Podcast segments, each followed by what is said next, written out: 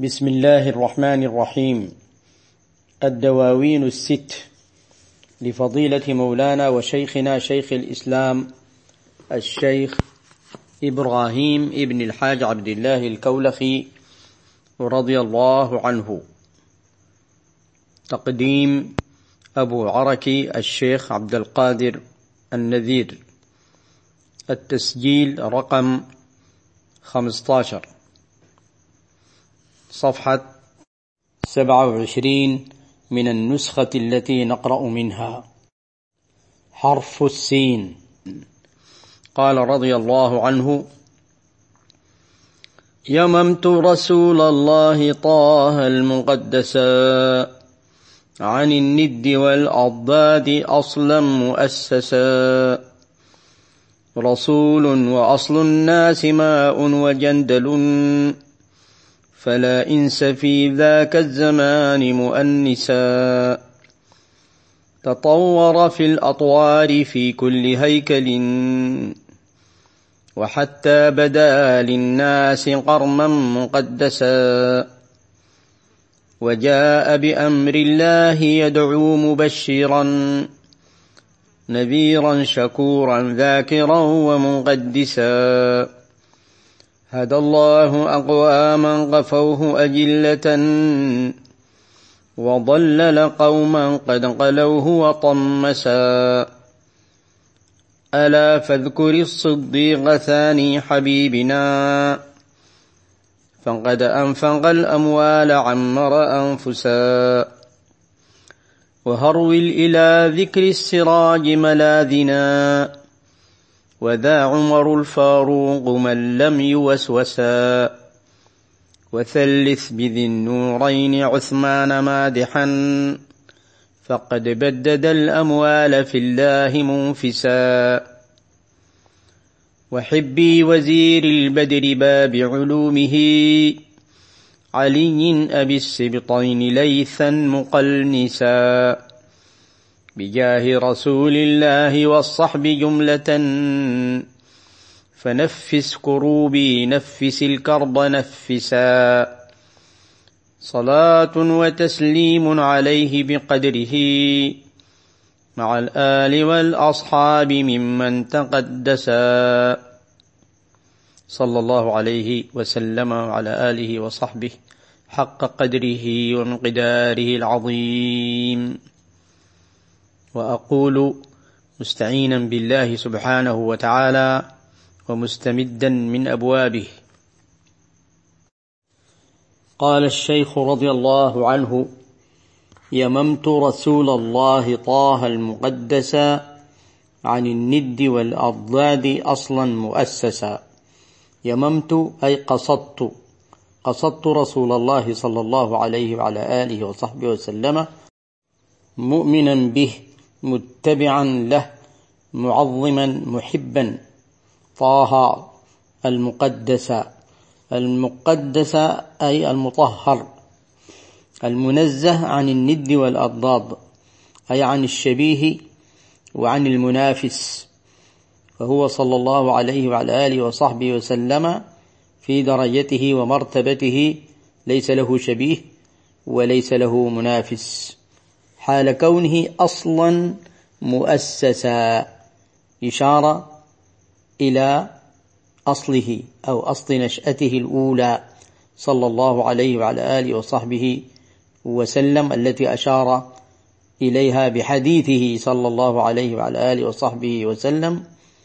كنت نبيا وآدم بين الروح والجسد.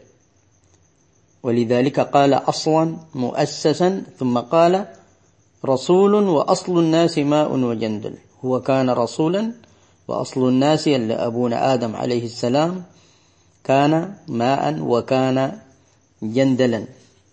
كما ورد في الحديث الذي رواه الإمام أحمد قوله صلى الله عليه وسلم إني عند الله لخاتم النبيين وإن آدم لمنجدل في طينته. والجندل الحجر أو الصخر. والمقصود التراب. وفي شعر البحتري وقد كان التراب جنادلا. فلا إنس في ذاك الزمان مؤنسا. ليس هناك إنسان مؤنس يؤنسه بل هو وحده. صلى الله عليه وعلى آله وصحبه وسلم بروحه ونوره. تطور في الأطوار في كل هيكل. ثم بعد ذلك تطور وتدرج في الأطوار يعني تدرج في الانتقال في كل هيكل من هيكل إلى هيكل. والهيكل أصلا هو العظيم من كل شيء حسا ومعنى. إشارة إلى تنقله في الأصلاب العظيمة الطاهرة والقرون التي كان هو فيها دائما الأخير والأفضل والأحسن إلى أن بعثه الله عز وجل. ولذلك قال حتى بدا للناس حتى ظهر للناس حال كونه قرما مقدسا قرما سيدا معظما. وجاء بأمر الله يدعو مبشرا هو البشير وهو النذير.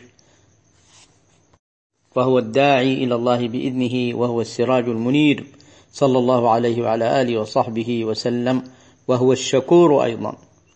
حتى قال عن نفسه صلى الله عليه وسلم أفلا أكون عبدا شكورا؟ وهو الذاكر أيضا ذاكرا ومقدسا لله عز وجل منزها ومسبحا ومعظما ومطهرا. هدى الله أقواما قفوه أجلة. هدى الله أقواما إلى نور الإيمان وإلى الله عز وجل الذين اتبعوه حال كونهم أجلة عظماء مقدرين. وضلل قوما قد قلوه وطمسا. ضلل القوم الذين قلوه أي عادوه وأبغضوه وطمسهم. طمسهم بمعنى محى وأزال آثارهم وديارهم. ثم ذكر نخبة من الذين هداهم الله عز وجل ومن الأجلة فذكر الخلفاء الأربعة على ترتيب أفضليتهم عند أهل السنة والجماعة. فقال ألا فاذكر الصديق ثاني حبيبنا فقد أنفق الأموال عمر أنفسا فاذكر من هؤلاء الأجلة الصديق سيدنا أبو بكر رضي الله تعالى عنه ثاني حبيبنا. ثاني اثنين إذ هما في الغار. فقد أنفق الأموال الكثيرة للدعوة وغيرها وعمر أنفسا بعتقه لكثير من الذين آمنوا وأسلموا ممن كانوا عبيدا. وقد قلت في منظومة الصفا في بعض سيرة سيدنا المصطفى صلى الله عليه وعلى آله وصحبه وسلم واتجه النبي نحو الغار ومعه الصديق ذو المقدار من نصر النبي بالأموال والنفس والعيال والموالي أسماء تمشي تحمل الطعام وابنه يسترق الكلام وعامر مولاه يمشي بالغنم نعم الرفيق والمحب والعلم. ثم قال الشيخ رضي الله تعالى عنه وهرول إلى ذكر السراج ملاذنا. هرول إلى ذكر السراج النور الذي فرق الله عز وجل به بين الحق والباطل الفاروق ملاذنا وملجأنا وذا أي وهذا عمر الفاروق. من لم يوسوسا هذا إشارة إلى حديث البخاري.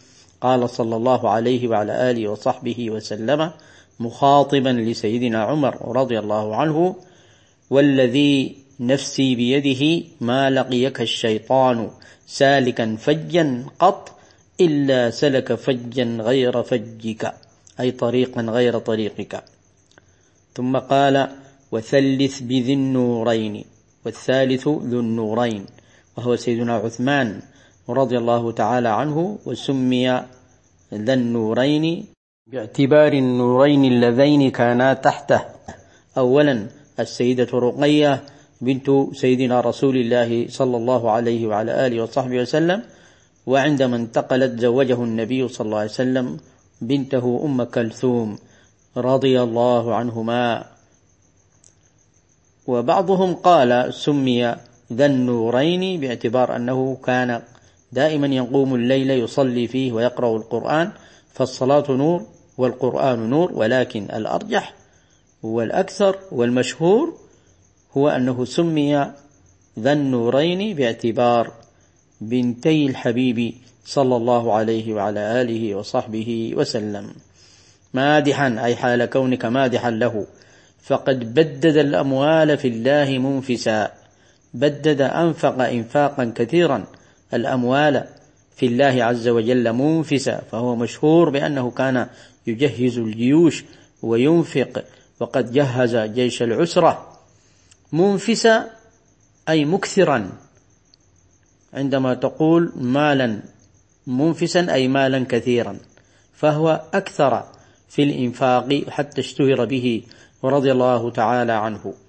وحبي وزير البدر وهذا هو الرابع سيدنا علي كرم الله وجهه وزير البدر وزير النبي صلى الله عليه وعلى آله وصحبه وسلم.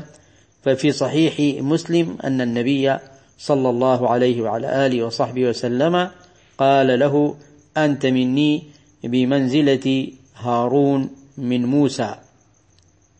باب علومه. هذا إشارة إلى الحديث المشهور أنا مدينة العلم وعلي بابها. هذا الحديث رواه الحاكم وصححه وحسنه الحافظ ابن حجر والحافظ السيوطي بمجموع طرقه.